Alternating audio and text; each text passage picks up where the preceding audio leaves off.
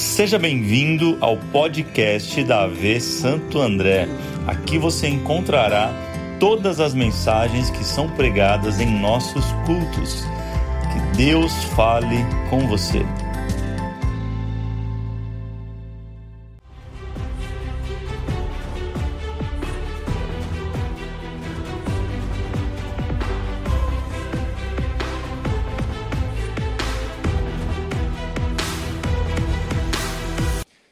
Numa série, não sei se você estava aqui semana passada, mas a gente começou uma série chamada Refém, uma carta aos Romanos. Uma carta aos Romanos. Hoje, se você me permitir, tiver um pouco de paciência comigo, eu quero citar mais textos hoje. Pode ser, geralmente eu cito poucos textos, né? Concentro a palavra em dois, três no máximo, mas hoje a gente vai dar uma passeada um pouco mais pela Bíblia. Quem ama a palavra de Deus aí, gente? Ah, semana passada, para você que não estava, relembrando o que falamos, nós falamos sobre a maior crise que nós enfrentamos. E ela não é, por mais que você imagine, política, financeira, familiar, cultural, social, não, ela, ela é uma crise que existe dentro de nós. Diga dentro de nós.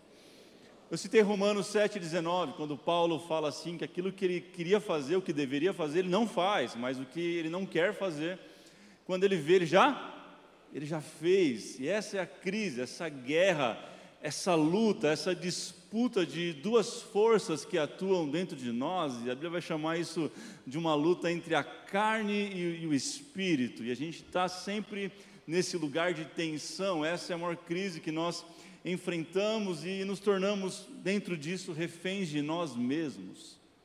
Uh, e a única forma de a gente vencer isso é mergulhando para dentro de si. Lembra, filho pródigo? Capítulo 15, verso, acho que 17, se eu não me engano, 18, acho que 17, ele fala, caindo em si, ele cai para dentro de si e ele volta para a casa do Pai como um trabalhador, ele volta disposto a servir, esse é o caminho para quem quer se libertar de si mesmo, servir o outro, diga servir o outro. Mas existem tanta, tantas coisas que podem nos fazer reféns. O medo, por exemplo, tem esse poder. A, a dor tem esse poder, o passado tem esse poder, a sogra, não, a sogra não, o extremismo tem esse poder, a religião tem esse poder. Pasmem, mas a religião tem esse poder de tornar a gente refém dela. Mas hoje eu quero falar de uma outra coisa, algo muito específico chamado pecado. Pecado tem esse poder de tornar a gente refém. Por isso o tema de hoje é refém do pecado. Você pode falar isso para alguém? Fala para outro lado, mas fala com convicção, gente. A gente não gosta de falar essa palavra, né? Uma palavra religiosa, mas não é não. Antes de você fechar seu coração e achar que você veio para o culto errado, para a noite errado, errada, entenda duas coisas pelo menos. Primeiro, nós não somos uma igreja legalista. Eu acho que você já percebeu isso. Que tá, quem está aqui há mais tempo sabe o que eu estou falando. Eu não considero de forma alguma que além do véu, é uma igreja legalista, mas também, tão pouco, somos uma igreja liberal. Somos uma igreja equilibrada. O extremo sempre é ruim, de toda forma. Por isso que, segundo Timóteo 1,7 vai dizer assim: Pois Deus não nos deu espírito de covardia, mas de poder, de amor e de equilíbrio. Diga isso, equilíbrio. Então, se nós não somos liberais, e a pergunta que me fazem de vez em quando é a seguinte: Pastor, por que você fala tão pouco do pecado? Já me perguntaram isso algumas vezes. E eu tenho uma boa história para te explicar o porquê disso. Eu tive um amigo muito querido que ele era gerente de banco, depois do tempo distanciou a gente, mas durante anos foi gerente da conta da empresa e, e ele me ensinou algo muito precioso e eu levei para esse lado e é assim que eu defino isso. Ele é, acho que você imagina que alguém para ser um caixa de banco tem que saber manejar dinheiro, tem ou não tem, gente? Tem ou não tem? É o que ele vai fazer o dia inteiro. E aí ele me disse assim, Davis, você sabia que o treinamento para se manejar dinheiro é, é manejar dinheiro verdadeiro? Eu falei, verdadeiro? Ele falou, é, verdadeiro. Então, o treinamento de semanas que é feito com o caixa é o tempo todo manejando dinheiro verdadeiro. Para quê? Quando ele pegar uma nota falsa, rapidamente ele consegue identificar a nota falsa. E assim é com o pecado. É por isso que a Bíblia diz que conhecereis a verdade e a verdade vos libertará. Ela não ensina a gente a, ser, a sermos expert na mentira, a sabermos tudo e ficar falando, sabe aquela coisa, igual, não, não, preciso conhecer tudo de demônio. Eu preciso ter uma aula de demoniologia. Eu preciso saber os nomes, eu preciso saber de onde veio, eu preciso saber o que, que eles comem, onde eles vivem. Na verdade, você precisa saber o sangue de Jesus, irmão, tem poder e clamar e expulsar se for preciso. Não é. E pecado é mais ou menos isso. Nós temos que entender, sim, mas quanto mais a gente falar da palavra da verdade, quando vier aquilo que é errado sobre a tua vida, você saberá discernir e vai pular fora o mais rápido possível. Quem está entendendo isso? Então é, é sobre isso. Nós preferimos falar mais da verdade. E outra coisa importante, você precisa saber sobre o pecado, o que nós pensamos é 1 João 1,9 que diz: se nós confessarmos nossos pecados, Ele é fiel e justo para perdoar os nossos pecados. Então não importa o pecado que você tenha cometido, Ele é fiel para perdoar o seu pecado. É importante partir disso. Penso que só de falar do assunto já, já vai trazer luz e vai gerar mudança no meu e no teu coração nessa noite. Você crê nisso? Mas vamos lá. Número um, o que é pecado, gente? O que é pecado? Talvez a definição que nós mais ouvimos e falamos dentro da igreja é que pecado é errar o alvo. Diga isso, errar o alvo.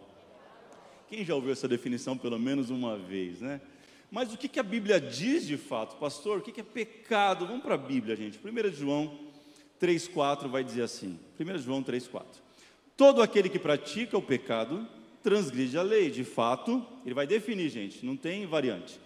O pecado é a transgressão do quê? Que lei que ele está falando? Diga Bíblia. A Bíblia Sagrada é a lei de Deus. O que é pecado? É transgredir o que a Bíblia diz, ou seja, é ter uma vida, uma conduta de vida contrário àquilo que Deus deixou escrito. Isso é pecado. E é importante nós termos isso firmes e definidos no nosso coração, porque quando alguém perguntar o que é pecado, você vai falar: pecado é tudo aquilo que é contra a palavra de Deus. Isso nunca mudou e nunca vai mudar. Isso é um valor eterno da palavra de Deus. E é por isso que muitos, por não conhecer a Bíblia, vivem no pecado ou vivem pecando. 1 de Coríntios vai falar sobre isso, 15, 34. Como justos, recuperem o bom senso e parem de pecar. Fala para alguém, para de pecar. Estou brincando, falam. Pois há alguns que não têm conhecimento de Deus. A falta do conhecimento de Deus, a falta do conhecimento bíblico, vai te fazer pecar, porque é transgressão. O pecado é a transgressão, é não fazer o que a Bíblia diz. Quem entendeu até aqui, diga amém. Um outro fundamento importante sobre o que é pecado é entender que há uma grande diferença entre pecado e impureza. Não são as mesmas coisas. Pecado é uma coisa, impureza é outra coisa. Como que eu sei? Antigo Testamento, tudo que era pecado diz na Bíblia que só era resolvido através de sangue. Diga sangue. Tinha que ter sangue, derramamento de sangue. Então, alguém levava um animal diante do sacerdote e derramava-se sangue, e aquele sangue traria, trazia o perdão do pecado daquela pessoa. Está me acompanhando? É por isso que Jesus morre na cruz e derrama o quê? Para perdão dos. Mas existiam as impurezas, e impureza na Bíblia resolvido não é com sangue, mas é com água. E existiam inúmeros rituais e formas para lavar as mãos, para poder fazer isso, para poder fazer. Lembra? Lembra disso? Lembra no casamento de Caná da Galileia, quando Jesus transformou água em vinho? Lembra disso?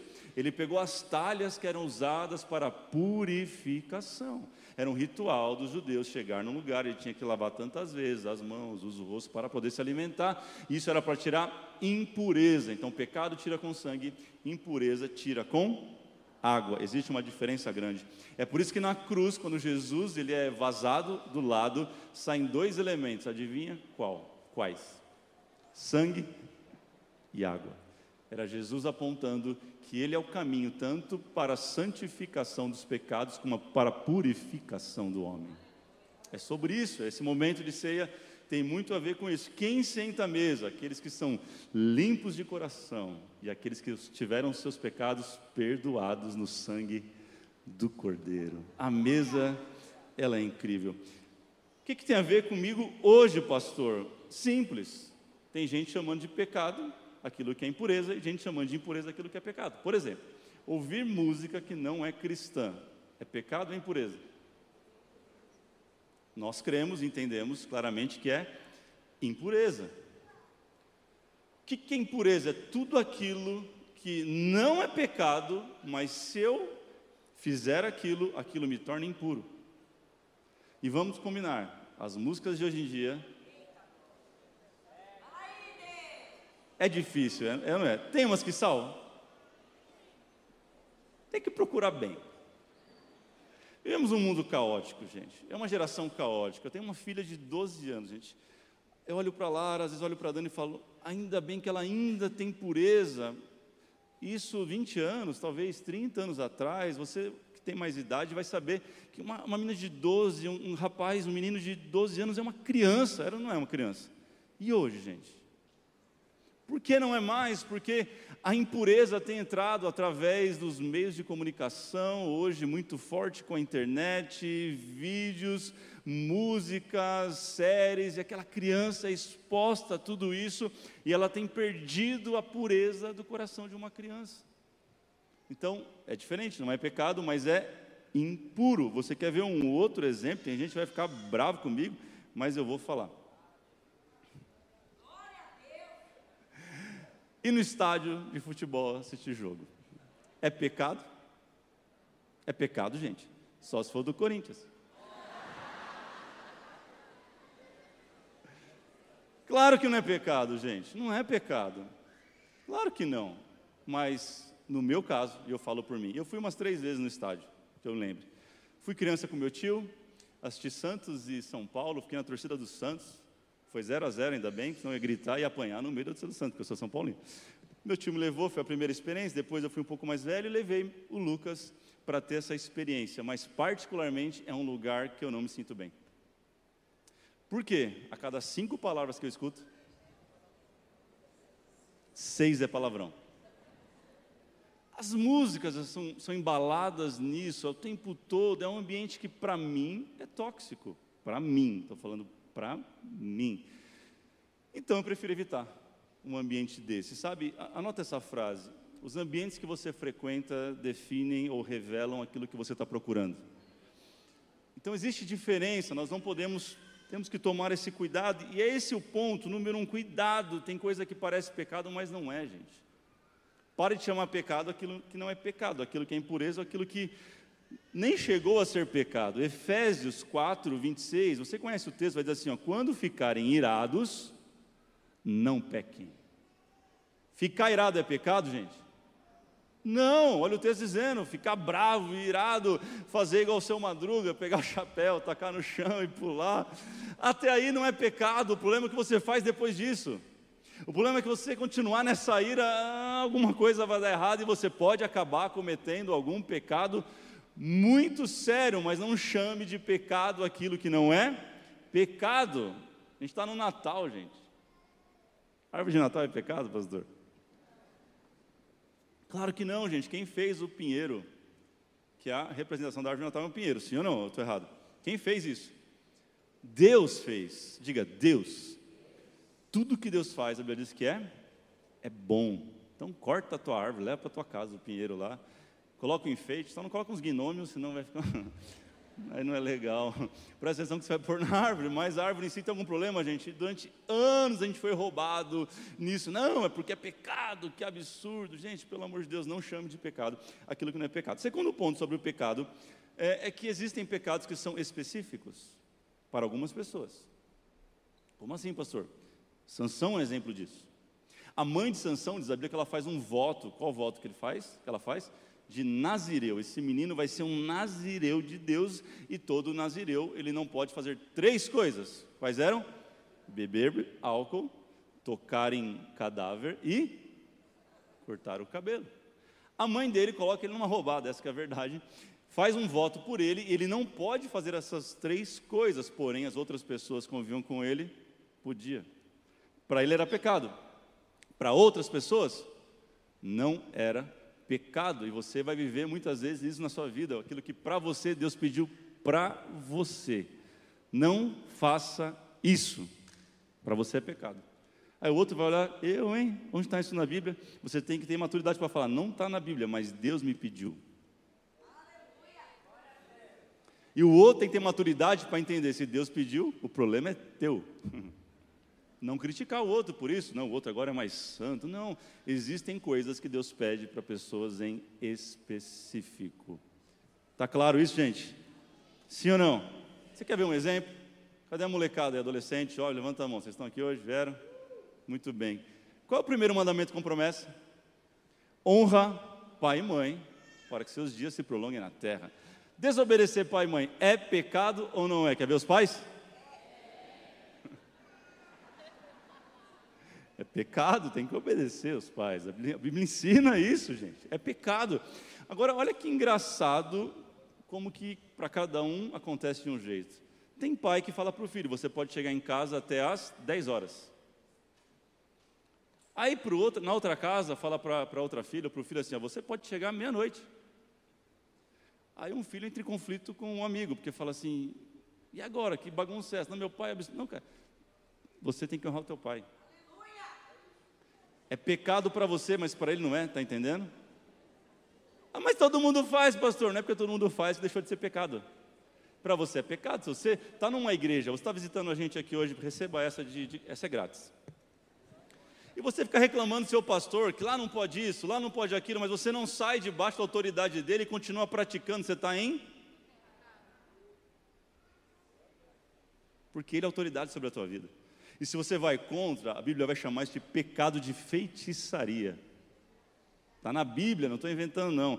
Então, vamos lá, gente. A gente já caminhou para algum lugar aqui. Já entendemos que pecado é ir contra a lei de Deus. Tem pecados genéricos para todos nós, pecados específicos. Mas tem um terceiro ponto ainda, que a gente já está quase no meio da história aqui, que muitos de nós caímos. Está lá em Romanos 14, 13. Romanos 14, 13, vai dizer assim, ó.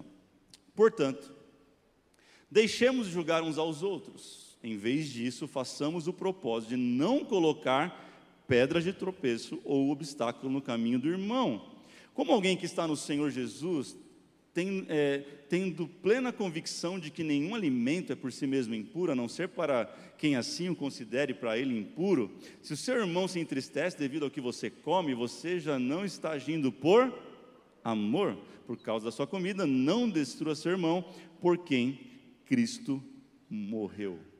Existe uma terceira situação de pecado que chama-se a lei do amor. Fala assim, lei do amor. O assunto aqui é comida. Ele está falando o seguinte: toda comida pode comer, mas tem gente que não come determinada comida. Na Bíblia isso era uma confusão, gente, mas hoje a confusão está em outros lugares, você pode levar para onde você quiser. A questão é, quando eu pratico algo sabendo que vai escandalizar o meu irmão, porque eu amo ele, eu tenho que me abster de fazer aquilo, senão eu estou pecando. Pastor, é complicado, é complicado.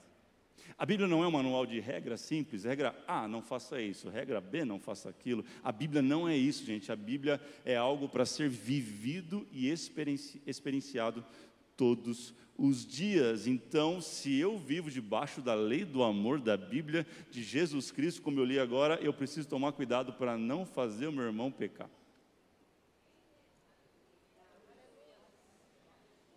Então, às vezes, sim, eu vou ter que deixar de fazer algo que não é pecado, que não está na Bíblia, que Deus não pediu para mim, mas está causando pedra de tropeço na vida do meu irmão.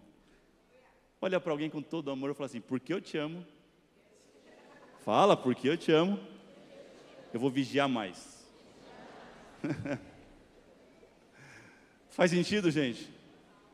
Faz sentido? Tudo isso é pecado. Você entendeu as vertentes do pecado?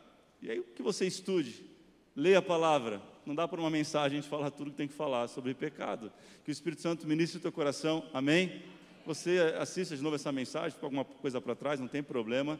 Mas vamos lá, a grande pergunta agora é, depois que definimos o que é pecado, o que não é pecado, como entender isso, na verdade, os conceitos. A pergunta é: como é que eu venço o pecado?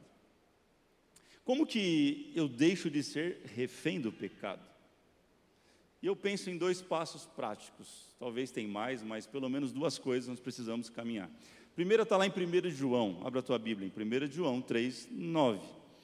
João vai dar a dica, vai, vai dizer muito claramente, na verdade, uma, o primeiro caminho. Está aqui, ó. Todo aquele que é nascido de Deus não pratica o pecado, porque a semente de Deus permanece nele, e ele não pode estar no pecado, porque é nascido de, diga, nascido de Deus. Quem estava quarta-feira aqui vai relembrar de algo que foi falado. Nós aprendemos que Deus é a nossa origem, diga assim: Deus é a minha origem. O que, que o pecado então fez desde lá do princípio? Foi quebrar a conexão com a origem, foi romper o elo, foi, foi separar o homem de Deus. Não é isso que a Bíblia fala, que o pecado, ele faz a separação entre o homem e... Mas se Deus é a nossa origem e o pecado está tentando fazer isso, qual foi o papel de Jesus na terra? Foi a obra da reconciliação. É sobre reconciliar o homem de novo com Deus, segundo Coríntios 5:19, ou seja, que Deus em Cristo estava reconciliando consigo o mundo, não lançando em conta os pecados dos homens, e nos confiou a mensagem da reconciliação. Essa foi uma das coisas que Jesus fez na cruz. Quando nós celebramos a ceia, precisamos ter em mente, foi nela que Jesus reconciliou o homem com o Pai.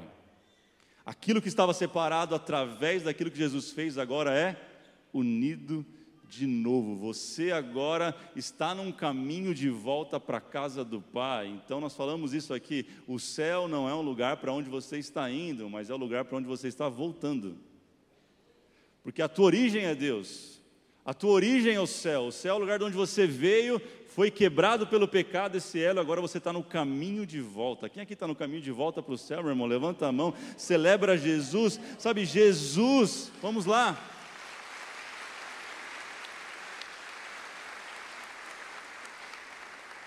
E é por isso que Jesus não morreu apenas para te tornar uma pessoa melhor. Porque tem gente que se contenta com isso. Achar que não, eu sou uma pessoa melhor hoje. Que bom, que amanhã você seja melhor ainda. Mas Jesus, ele não morreu só para isso.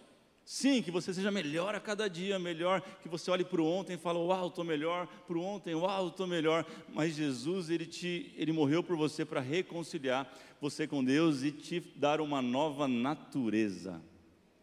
Uma nova natureza. A reconciliação, ela nos traz uma nova natureza, não mais de pecadores, mas agora santificados pela cruz. Isso é poderoso. Isso é poderoso. Quer entender isso melhor? Quem tem cachorro aqui?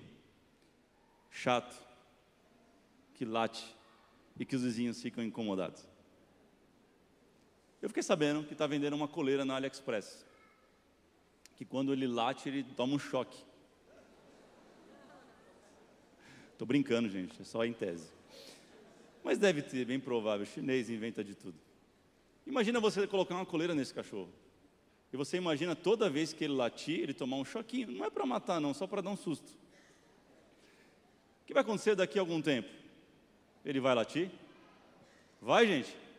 Claro que não. Mas a pergunta é: ele deixou de ser cachorro? Ele simplesmente parou de latir. Sabe, a proposta do Evangelho não é fazer você parar de latir é trocar a sua natureza de pecador para santo agora em Cristo Jesus. Então não é sobre deixar de fazer as coisas, porque agora eu tenho medo. Ai, pastor, eu vou para o inferno, então não vou pecar. Não, eu deixo de pecar porque a minha natureza não é mais de pecar. Agora minha natureza em Cristo é de santo, e santo faz coisas de santo, não vive pecando. Quando peca é um acidente, é, uma, é algo do acaso, e não vive no pecado. Quem está entendendo isso? Jesus morreu por você para te dar uma nova natureza.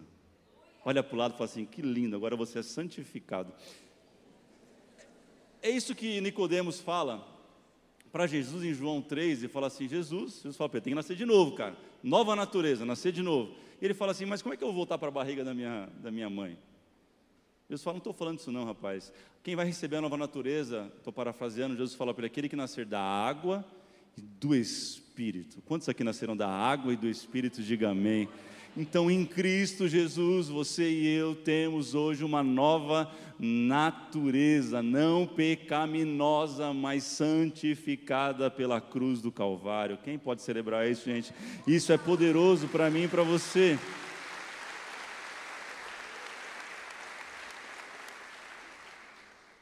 E é por isso que eu consigo vencer o pecado.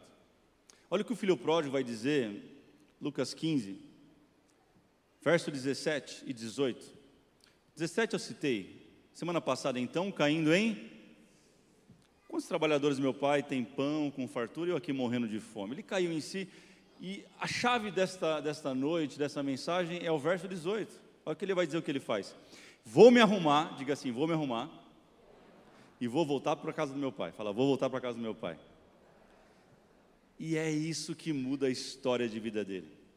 É sobre estar voltando para a casa do Pai.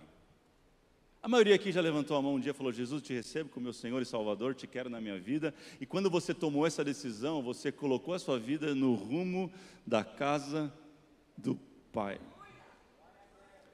E você vai passar a vida inteira, assim como eu, andando de volta para a casa do Pai. Como eu disse, o céu é o lugar para onde nós estamos voltando. O filho pródigo, ele tinha saído da casa do pai, gastou tudo, você sabe, pecou, fez um monte de coisa e agora ele está no caminho de volta para a casa do pai. É sobre voltar para a casa do pai. Fala para alguém, é sobre voltar para a casa do pai. Por quê, gente? Porque a casa do pai é o lugar onde eu e você jamais deveríamos ter saído. Lá é o nosso lugar, a casa do pai. Lá sempre haverá pão quente e vinho na mesa. Sempre, sempre, sempre. Na casa do pai sempre vai ter afeto, carinho e tem abraço. Lembra o filho pródigo voltando para a casa do pai, quem ele encontra? O pai no meio do caminho. O pai dá um abraço nele, faz um carinho nele. Imagina que ele faz um cafuné no filho, fala: "Filho, que bom que você voltou na casa do pai. Tem sempre restauração para você e para mim e tem vida abundante na casa do pai. Sempre vai ter música, dança e alegria. Vai ter muita festa. A, a parábola termina com uma grande festa rolando dentro da casa do pai e o irmão mais velho de bico fora da festa. Fala para alguém, vai para a casa do pai, cara. Fala, seja o irmão mais novo, em nome de Jesus. É sobre voltar para a casa do pai. Essa é a primeira coisa, gente. Agora, a segunda coisa que eu preciso fazer é ser cheio do Espírito Santo. Você pode colocar a mão no ombro de alguém e falar assim: seja cheio do Espírito Santo. Eu escolhi um texto muito peculiar e diferente ao mesmo tempo. Efésios 5,18. Efésios 5,18. Usar esse texto de forma muito equivocada. Talvez a gente vai trazer luz para ele hoje. Quem está comigo aí? Não se embriaguem com vinho, pois ele os levará ao descontrole, ou a versão diz a libertinagem. Em vez disso, sejam cheios do Espírito Santo. Essa é a minha versão, eu gosto dessa versão. Sejam cheios do Espírito Santo de Deus. Por muito tempo entenderam esse texto errado, que era sobre se deve beber ou se não deve beber, e isso não é uma discussão lá em Jerusalém. Chega lá e pergunta para o judeu assim, ó, como que era a cultura de vocês? Existe essa discussão? Não existe essa discussão. O que, o que Paulo está ensinando aqui é o princípio de você entender o que é um bêbado para poder entender o ensinamento. Não entendi, pastor. Eu vou, eu vou te explicar. Alguém que bebe álcool, o que acontece com ele depois de uns goles? O que acontece, gente? O álcool vai tirando a capacidade da pessoa de enxergar bem, de ouvir bem, a capacidade de reflexo, por isso que beber e dirigir é crime mata pessoas, porque perde capacidade total de reflexo, de espaço, de tempo, percepções são afetadas, sabe, a velocidade que enxergamos as coisas, tudo fica mais lento, e se você continuar bebendo, bebendo, bebendo, bebendo, essa pessoa pode até esquecer o nome dela. Quem aqui já aconteceu isso? Estou brincando, não precisa levantar a mão. Perde o nome, não sabe mais. Você fala, onde você mora? Não sei onde eu moro, cara. Bebida ela afeta o cérebro de uma maneira terrível. Sim ou não, gente? Estou falando besteira ou não? E aí você começa a falar besteira. Você começa. Você tem uma coisa que é chato, é bêbado. É ou não é, gente?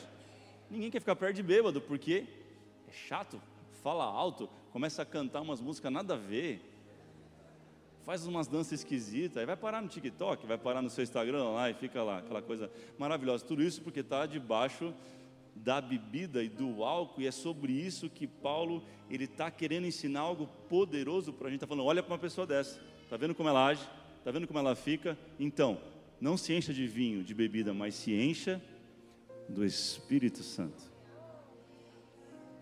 Ele está traçando uma correlação sobre isso.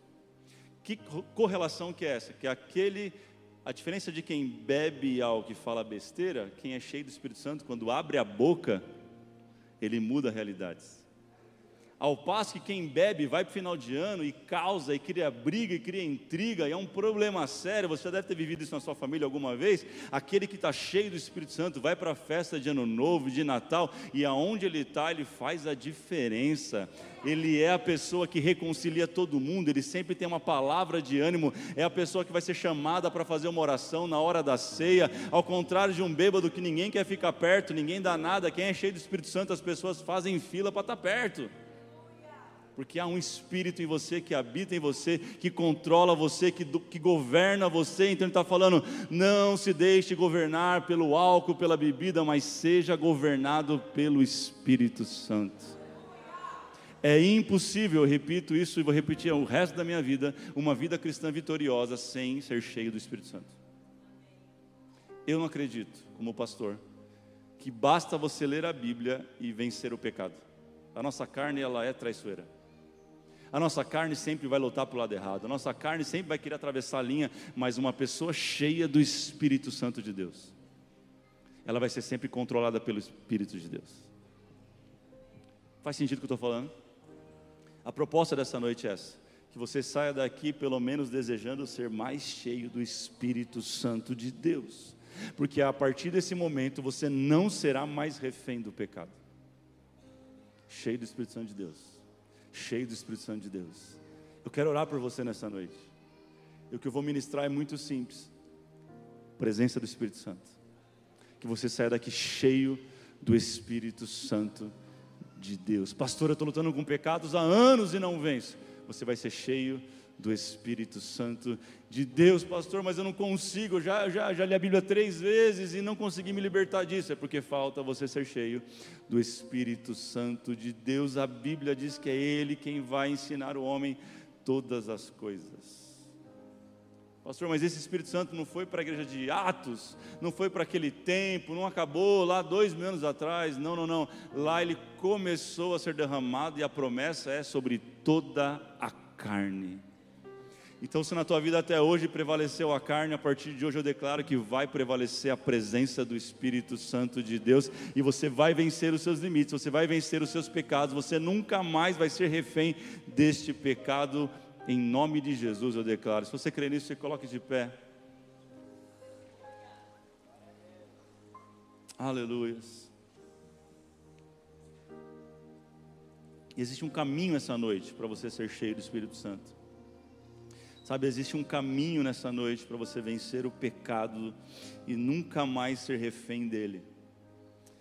o nome disso é arrependimento. Wallace falou um pouco na ceia sobre isso, é sobre isso. Não tem como, é sobre arrependimento. Diga essa palavra, arrependimento. Atos 3,19, portanto, arrependam-se e se convertam para que sejam cancelados os seus pecados. Olha para cá, olha para mim. Esquece a pessoa que está do seu lado. Esquece a pessoa que veio com você. Esquece, esquece. É você que precisa ser cheio do Espírito Santo. É você que precisa se arrepender nessa noite, largar, sair desse lugar, se levantar e viver uma nova vida em Cristo Jesus. A porta da graça está aberta. O pai continua de pé esperando o filho voltar para casa. Eu quero, eu quero convidar aqui à frente. Eu sei que é uma oração ousada mas eu sei que estamos debaixo de uma atmosfera e debaixo de uma unção nesta noite de libertação de algumas pessoas. E nós não somos uma igreja que condena, não somos uma igreja que aponta o dedo, nós somos uma igreja que estende a mão e fala: vem cá, vamos comigo.